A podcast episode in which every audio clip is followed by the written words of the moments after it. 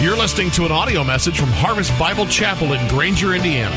For more information, visit our website at harvestgranger.org. My name is Ben Hurt. I have the privilege of serving as the Elkhart County campus pastor. Do you guys know we're planning a church out in Elkhart County? Just want to invite you and encourage you and ask that you would pray for us as we continue to gather to grow a body of believers who are going to make this thing happen. Uh, we are in core group building stage, and if you live out there, if you live out in Elkhart, you live out in Goshen, Middlebury, Bristol, we're right out in the middle of there where we're going to be doing church. And if you live there, let me just encourage you to pray and ask God if He would have you to be a part of something that's going to be amazing.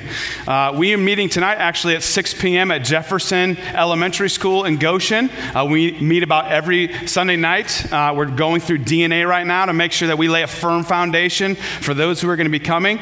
And so let me just encourage you to come out. We're going to be talking about our fourth pillar. Anybody know what our fourth pillar is? No, obviously you don't. Uh, go out there and read the, the signs out there. It's sharing the good news of Jesus with boldness. And we're going to have somebody share just a powerful testimony of the way God has changed uh, their lives. Of course, every testimony is powerful in my eyes. Uh, so let me encourage you to join uh, me to join us tonight at 6 p.m. if you would. Uh, so we're looking at 2 Peter 1, and we're going to get to that shortly. How many of you have ever had the privilege of teaching somebody how to ride a bike? Yeah, groaning in the room. Yeah. Yeah. So we have five kids, and uh, so we have three that are in the bike riding stage, three that have made it through. Each of them have been completely different. Our first child, our oldest, you guys can probably relate to this. She was basically ready to ride a bike the moment she came out of her mother's womb. Uh, in fact, when it came time to teach her, she actually taught me how to teach her. Uh, she was that smart. Uh, we had another, another daughter, our third born. Uh, she, was, she was a little bit more challenging, but she caught on pretty quickly. And then there was my son. And this was a little bit more challenging. Uh, he, every, he was just frightened. Every time I mentioned about teaching him how to ride a bike, uh, he was just scared to death. Uh, but here's the thing I took, I gave him every instruction. I let him know everything he needed to know in order to ride this bike. Uh, we sat down with him. I said, Son, I'm going to hold the bike the whole time, all right? I'm going to hold on to that seat. I'm going to hold on to the handlebars. I'm not going to let go. I'm not going to let you crash. And so I'm going to give you everything you need to know. But here's the thing you need to make every effort to help me in this process. So here's what I need you to do. You got to stand you got to sit straight on the bike. So if you lean to the right or the left, you're going to fall. Sit up straight. I want you to pedal as hard as you can because the harder you pedal, the faster you go, the easier it's going to be for you to ride. And one more important thing, you got to keep your eyes straight ahead the whole time. Don't look back at me. I'm going to hold on to you. So, son, do you have faith in me? Do you trust that if we do what I say, that you're going to be able to ride a bike? Yeah, dad, I got faith. I got trust. Well, uh, we get out there and two seconds into it, he's just looking back, making sure I'm not letting go. And keep your eyes forward, and he's just screaming the whole time. I got this. Come on, we can do this. So 20 minutes later, we're like, all right, we'll try another day. So another day comes. I sit down with him. I explain the same thing over and over again. Son, do you have faith? Do you trust that if we do what I say, you're going to be able to ride this bike? Yeah, Dad. Yeah, Dad. Well, what do you think happened? And he screamed, screamed some more, screamed some more.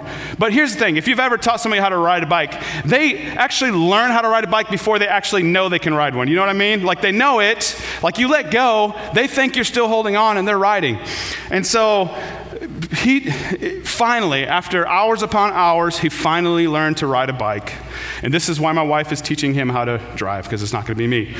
But we see this similar thing in 2 Peter 1 when it comes to our relationship with God. As I gave my son everything he needed to know to ride a bike, so God gives us everything we need to grow in godliness, to grow in the gospel. I was there to help him ride the bike. But he had to make every effort to grow. He had to make every effort to make that happen. In the same way, God has granted us faith and what we need to grow in it, but he also commands us and calls us to grow in it. And lastly, just as my son's faith in me was confirmed by him taking action in riding his bike, so our faith is confirmed when we live it out. So let's uh, read 2 Peter 1. Follow along with me as I read. Starting in verse 3. His divine power has granted to us all things that pertain to life and godliness through the knowledge of him who called us to his own glory and excellence, by which he has granted to us his precious and very great promises, so that through them you may become partakers of the divine nature, having escaped from the corruption that is in the world because of sinful desire. For this very reason, make every effort to supplement your faith with virtue, and virtue with knowledge, and knowledge with self control, and self control with steadfastness, and steadfastness with godliness, and godliness with brotherly affection, and brotherly affection with love. For if these qualities are yours and are increasing, they keep you from being ineffective or unfruitful in the knowledge of our Lord Jesus Christ.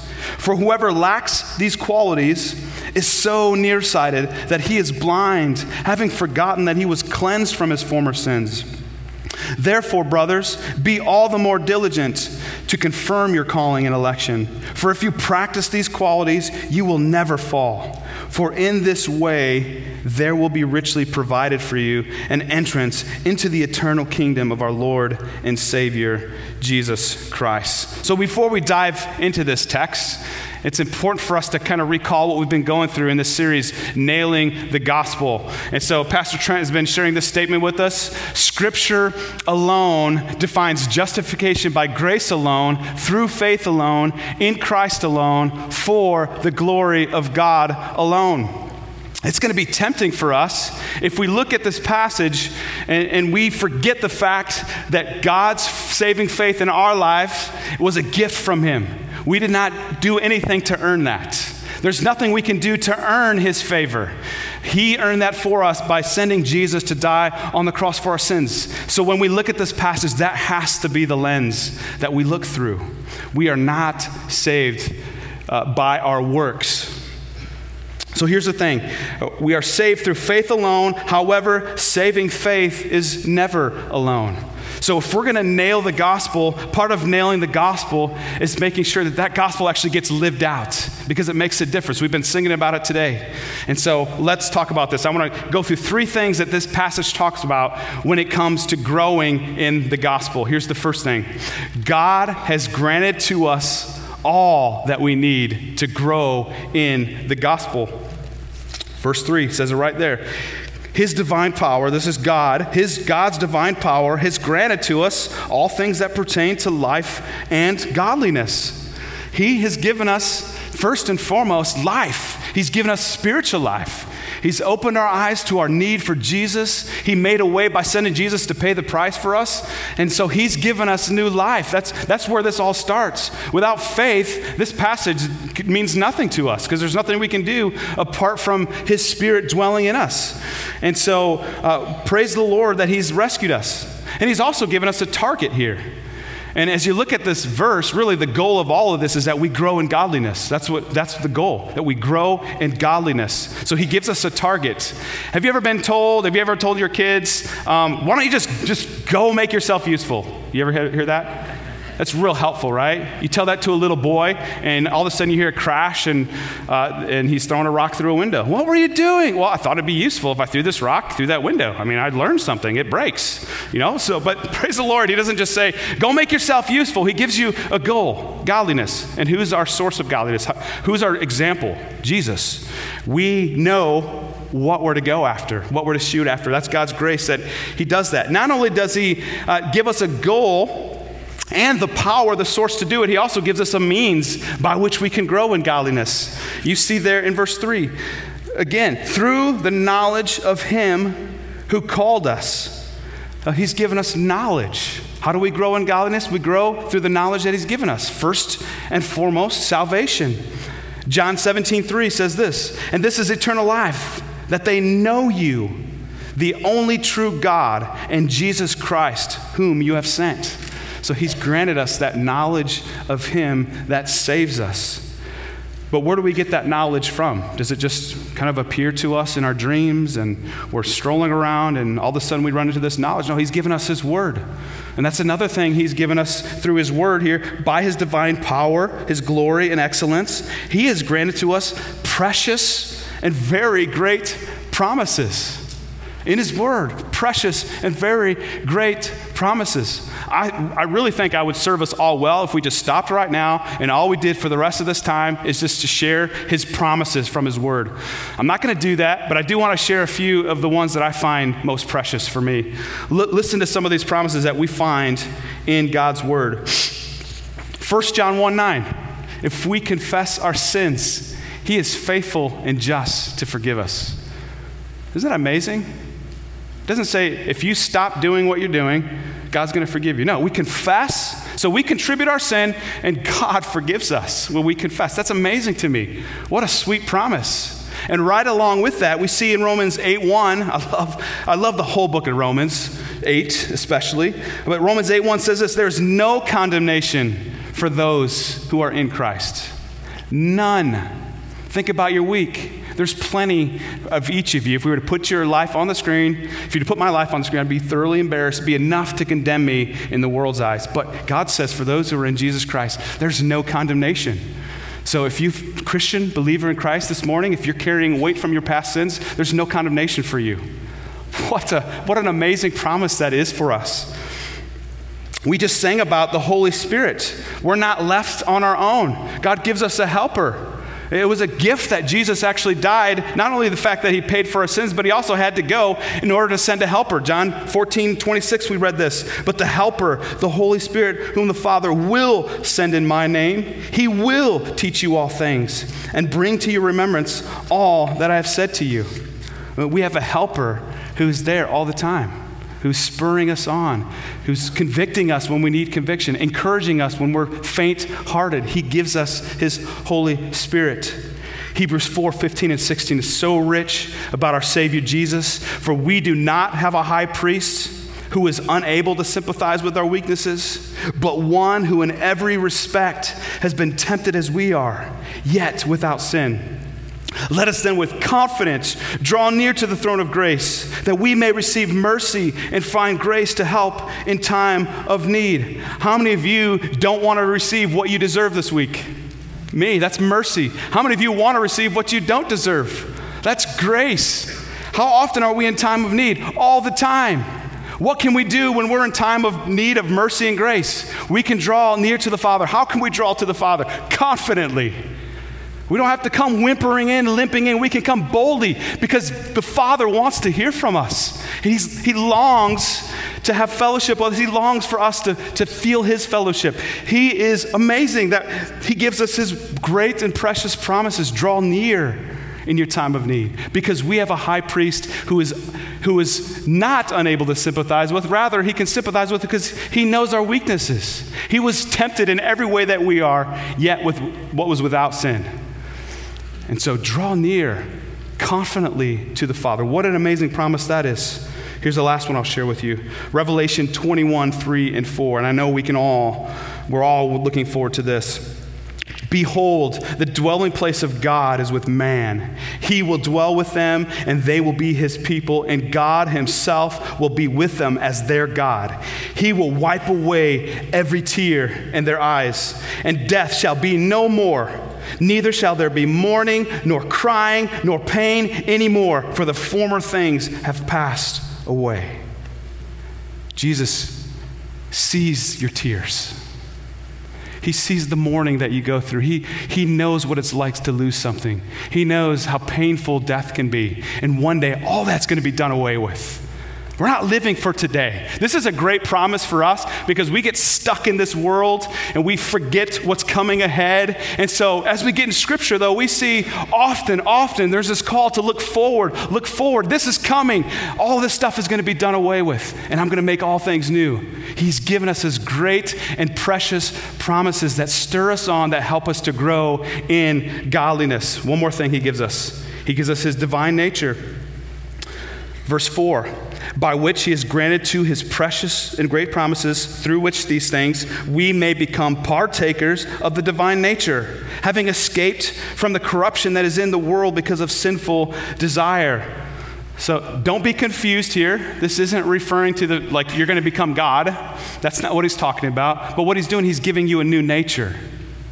We are all born into this world with a sinful nature. All we know when we are born is sin. That's all we know. That's all we crave. It has the appearance of looking good, but it's sinful nature. But here's what happens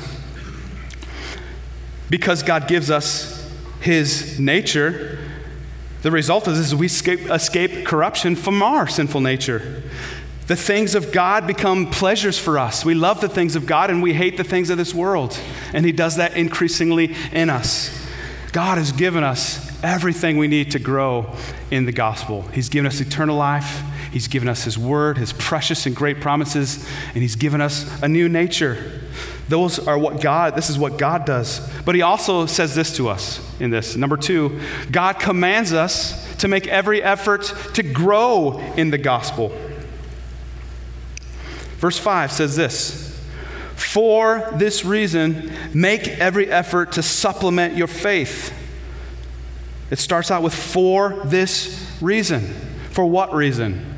For everything we just talked about because of the fact that He has given us everything we need to grow in life and godliness through the knowledge of Him, it, through His precious and great promises, the fact that He has shared His nature with us. Because of those things, make every effort.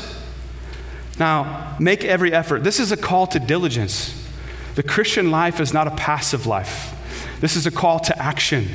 It's a call to, to make some progress in your life and to go hard at it. We aren't talking about taking the time to study and learn these things so that you understand, right? Oh, that was such a great group discussion. I love the sermon. That I learned so much up here. And so I'm spiritual now because I've learned this stuff up here. Fantastic. Yes, we want to do that. We want to grow in that. But if that knowledge doesn't turn into action, we're not going anywhere. We want to put that knowledge into action. We want to make every effort to do that. We are called to live these things out as an expression of our faith. We can't be passive. But this is a danger here. As I mentioned earlier, listen to this. We don't make every effort to grow in order to earn a position with God. Right? We don't work this thing out to earn God's favor. No, rather, we make every effort to grow out of our position with God. You see the difference there? Because of the fact God has done this for us and given us what we need, He's saying, Go now, be fruitful. It's an encouragement for us. These aren't things that help us to earn our salvation. Rather, for those who have been genuinely saved by faith, these characteristics will take effect in the life of a believer. Here's the reality we are saved by grace alone, through faith alone, in Christ alone.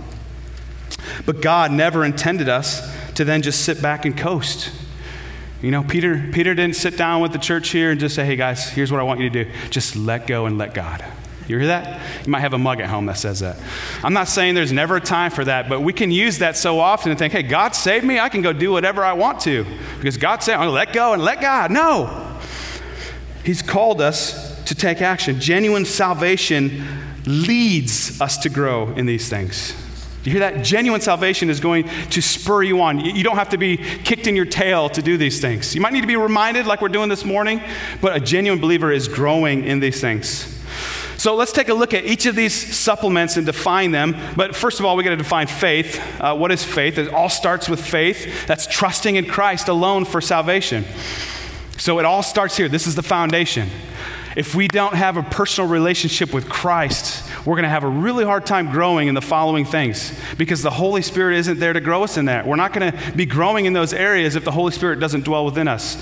But with, with that faith, with that believing faith, we get the Spirit who then prompts us in this. So you look at this, this stair step approach isn't necessarily like sequential. It's not like you start with virtue. Okay, I got virtue down. Now I'm going to move to knowledge. Okay, I got knowledge down. I'm going to move to self control. It's not so much that. The important thing there is to remember your foundation. That's faith. And it all culminates in the last one love. All these things are wrapped up in love.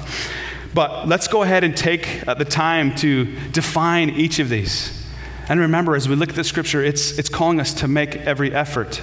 So, as you're thinking through these, how do you need to make every effort to grow in each of these areas? Virtue. What is virtue? Uh, you might have a different version that says something like excellence of character, moral excellence. Basically, what I look at this as believers in Christ, we should just be good people, right? We should have good character. People should want to be around us because, because we're kind, we're loving. That, that's what virtue is an excellence of character. What, what would people say about you? Do you, do you, are you a complainer? Would they say, man, he complains, or man, when things aren't good, you better just stay away from them? Well, this is a problem with virtue. Make every effort to supplement your faith with virtue, virtue with knowledge. What's knowledge? Practical understanding of the truth. Practical understanding of the truth. There are two things going on here. First of all, you need the truth. Second of all, you need to be in the truth. How many of you have ever seen The Matrix? You ever seen it's kind of an older movie? Uh, I'm not suggesting you go home and watch it, okay? I'm not supporting The Matrix. But there's a part in there where I wish this is the way Christianity worked, as faith worked. There's a p- place where he, like, he learns things so quickly, right? You just kind of plug him into a computer, and he, he wants to learn Kung Fu, and so they plug him into the computer, and then he wake, comes to afterwards, he's like, I know Kung Fu. Like, I wish I could plug into the Bible and say, I know the Bible. It just doesn't work that way. It takes maximum effort for us to grow in the knowledge of His Word. It's not going to just come to you. It's not going to just, you're not going to just trip over and fall into the truth. You have to work at it. You have to be in the book. But remember, if this is a burden to you, forgotten the fact that there are precious and great promises in here. Grow in knowledge. How do you need to make maximum effort in growing in your understanding and growing in your knowledge? Add to knowledge self control. Restraint, this is restraint exercised over one's impulses, emotions, or desires. This one was rough for me. This one is rough for me. Uh, I love sugar. I love donuts. I love Krispy Kreme. Dunkin' Donuts is okay. Uh, I love cake. I love candy. And I love chocolate. And I had this in my desk all week the Snickers bar. And is it wrong to eat a Snickers? No, it's not wrong, but here's the problem with me. Once I get, take one bite, I want two, and then I want a whole bar, and then I want another bar, and then I want a big bag of bars, and then I go to Costco and buy the 12 pack and eat them all in one sitting. So I have to guard myself. I need self control. I need to make maximum effort to. Uh, for, to grow in self control. And so I'm going to practice self control. I'm going to take maximum effort here, and I'm going to give the Snickers away. Who, who likes Snickers? Who wants the Snickers? Right there? Here you go.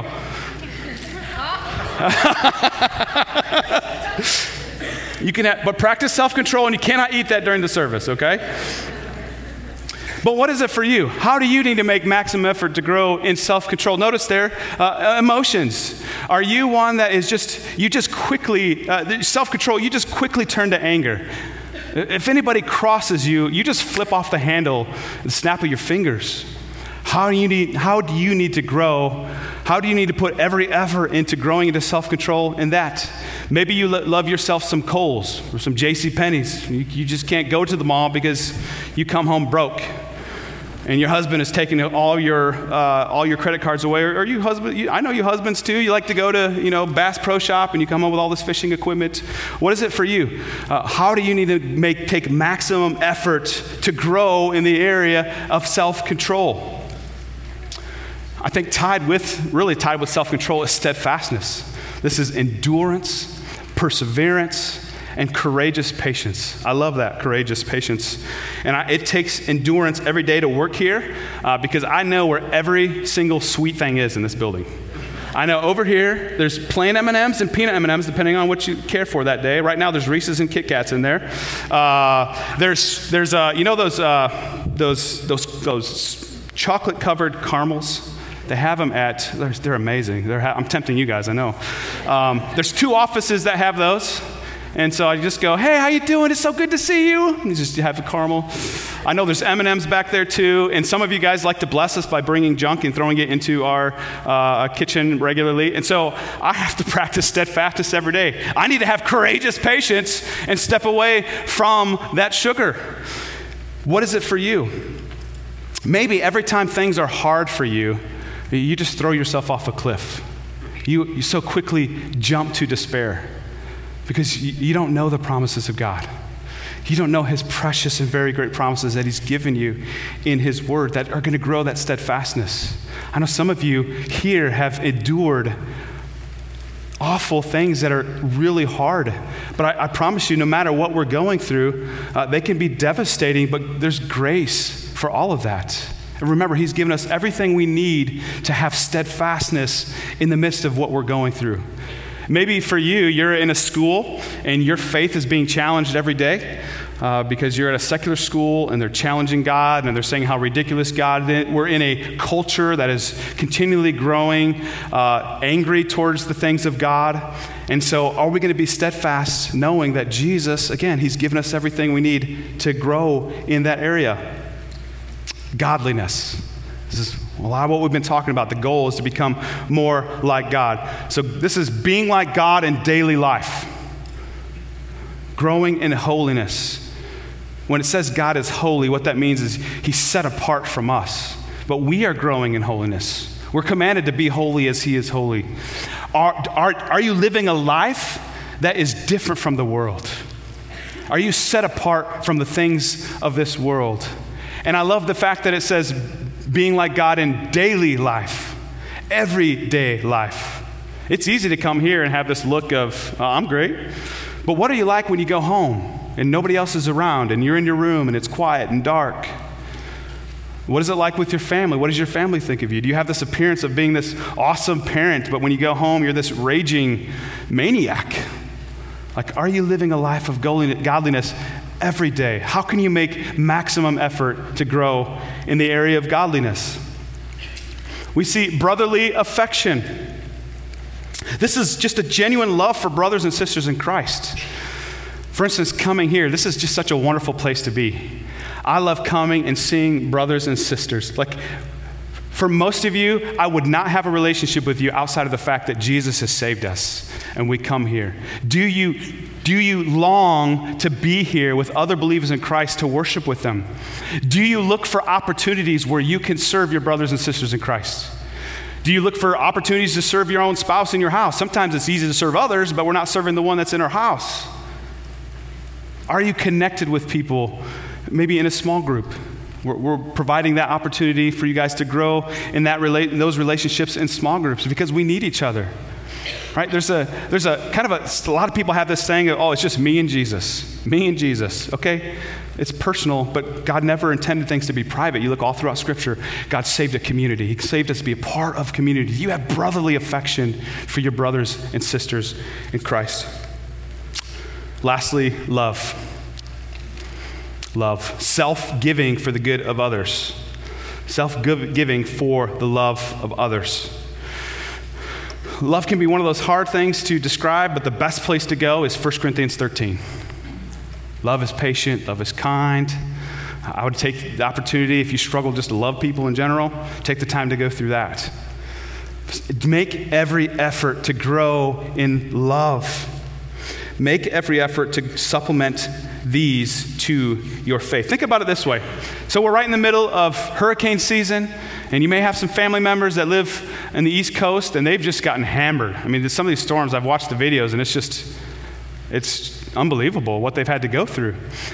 But if, if you were told today, hey, a hurricane's coming, I know it's kind of crazy to think here, uh, but snow's coming. uh, let's, let's go with that analogy, huh? How about that? Uh, 10 feet of snow are coming tonight. Are you not going to make every effort as soon as you, you might leave right now, right?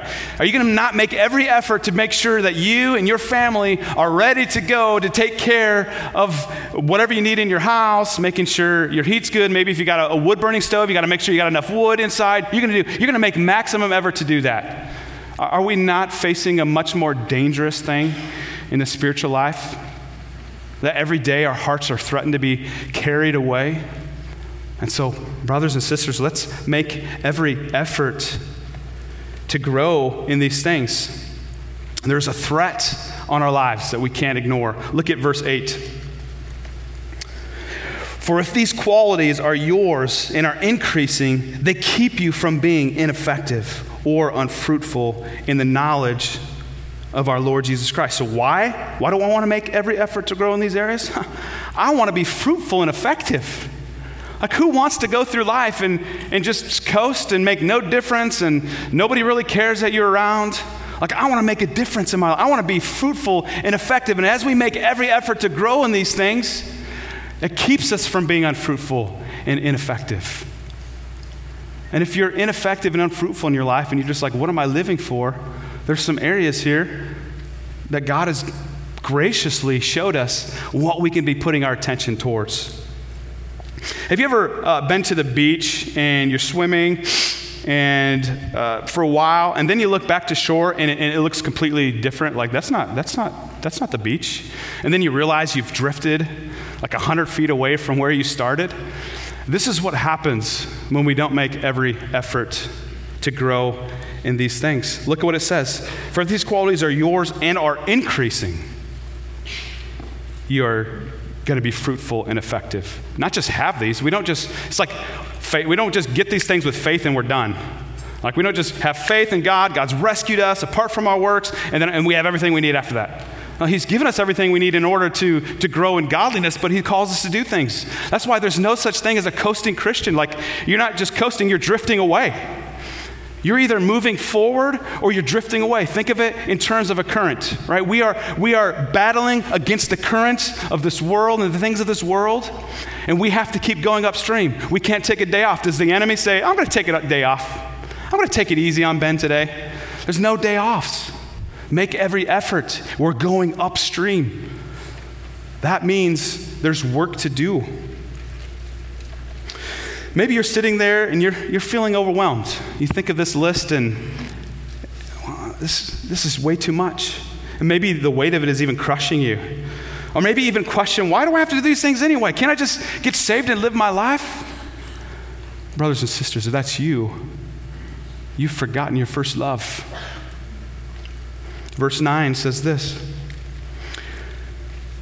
For whoever lacks these qualities is so nearsighted that he is blind, having forgotten that he was cleansed from his former sins. How many of you have to wear glasses or contacts? Who wear, who, I hate these things. I would do LASIK, but too many scary stories with LASIK. Uh, I didn't find out I needed it until I was about 16 years old. And I remember as a kid in, in class, and I, I just couldn't see the board.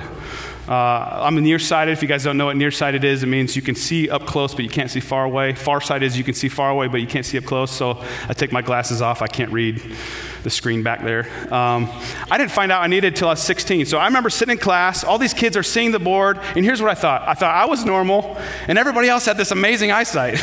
that's, what I, that's what I thought, man, that's amazing that you can see that. Wow, you have great eyesight. And then 16, driver's training. They have the board with the letters on there. And I'm like, yeah, I can do this. And I'm like, I can't read anything. And so that's how I figured out I need glasses. Uh, and so we have this pers- we can have this perspective if we're not in God's word to just think everybody's super spiritual and you're you know you're just normal. But the reality is uh, we've forgotten the first love. We've forgotten the gospel. It says, it says in verse 9, again, let me read it again. We've forgotten that, he, that we were cl- cleansed from our former sins. If we're not growing in these things, we've lost our motivation. You see, these things aren't meant to be a burden to us, they're actually meant to be an encouragement to us. You have forgotten your first love. There's this, there's this gospel gap that so many people have in their life. See, most Christians generally understand salvation, you know, starts here. The, we get the gospel, we get saved, and, and then we also understand the gospel in the sense that one day we're going to be in eternity with heaven. But there's this whole area in between. And so many people are living spectacularly unsatisfying lives because they have forgotten what Jesus has done for them. Do you realize the perfect Savior? Perfect in every way, tempted in every way, yet without sin. He himself went to the cross on our behalf. He bared the weight of our sin. He bore the wrath of the Father that uh, us as believers will never face. He did that for us.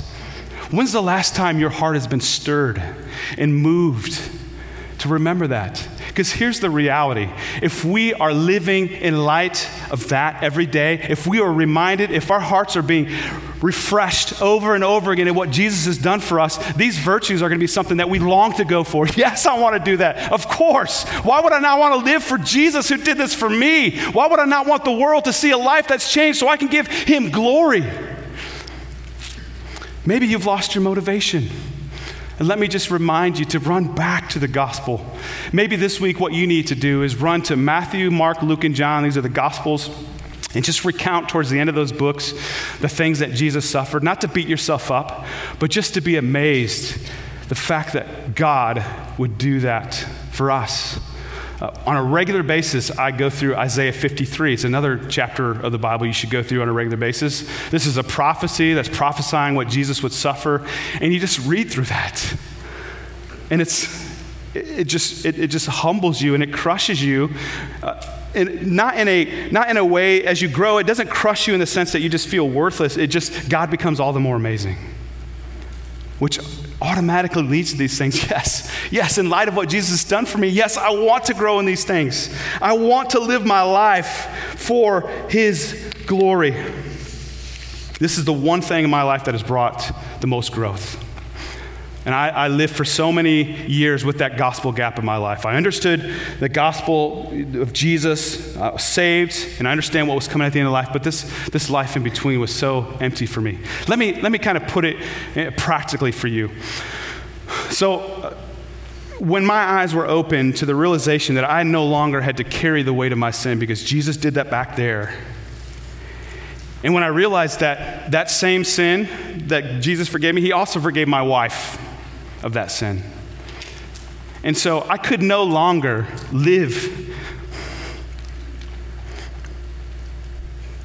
I could no longer live in light of the gospel and hold bitterness against my wife. It's, it's impossible. It's impossible. When Jesus changes your life, these things are going to flow out of it. Here's the last thing.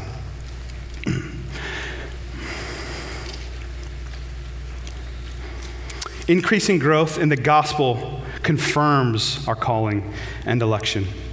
Look at verse 10. Therefore, brothers, be all the more diligent to confirm your calling and election. For if you practice these qualities, you will never fall. Therefore, do you know what you do when you see a therefore? You see what it's there for. Right? There's your English lesson for the day. What's therefore? Therefore. Therefore, in light of the fact that we can be tempted to forget the gospel, because of that, be diligent. Be zealous. I love this as I'm looking up and studying. Uh, I saw this. Use speed. Use speed to confirm your election. Now, we can get confused with calling an election. I'm not going to go into all that. Basically, what this is talking about increasing growth in the gospel confirms our salvation it confirms the fact that we're saved. Notice it doesn't say, it doesn't say this. Be all the more diligent to earn your calling, to earn your salvation. It says be all the more diligent to confirm it. Again, it comes back to the motivational factor. Jesus has rescued me. I don't deserve to be here. I don't deserve to be sharing this with you guys apart from his grace. But because he's done that, Therefore, I want to make every effort. I want to be diligent in confirming that and living it out. First of all, it's for my joy. It's for my joy. Make every effort. Be diligent. And why do you think that's true? Why should we want to do this? Because it makes such a difference to be able to stand firm, to know that God has rescued us.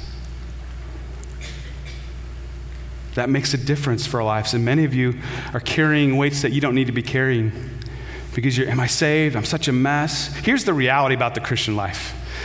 The, crazy thing about the Christian life is the, the, the closer I grow to the Lord, the more I grow up in the Lord, the less I think about myself. And it's actually, I just see my sin much more clear. So I don't have this like, oh, I'm growing, I'm awesome. Like, this is great, look how cool I am. No, it's not that. It's, it's just this, like, I just get, I, find, I see myself getting lower and lower and, and just realizing how great God is. And all I can do is, is fall to my face sometimes and worship the God who loves me because I'm so undeserving of it. But make every effort. Remember this we don't make every effort to grow in the gospel to earn salvation. We make every effort because God has already granted it to us. God has already granted it to us. Well, as we close, let me just recap where we've been. Let me remind you God has given you everything you need to grow in the gospel.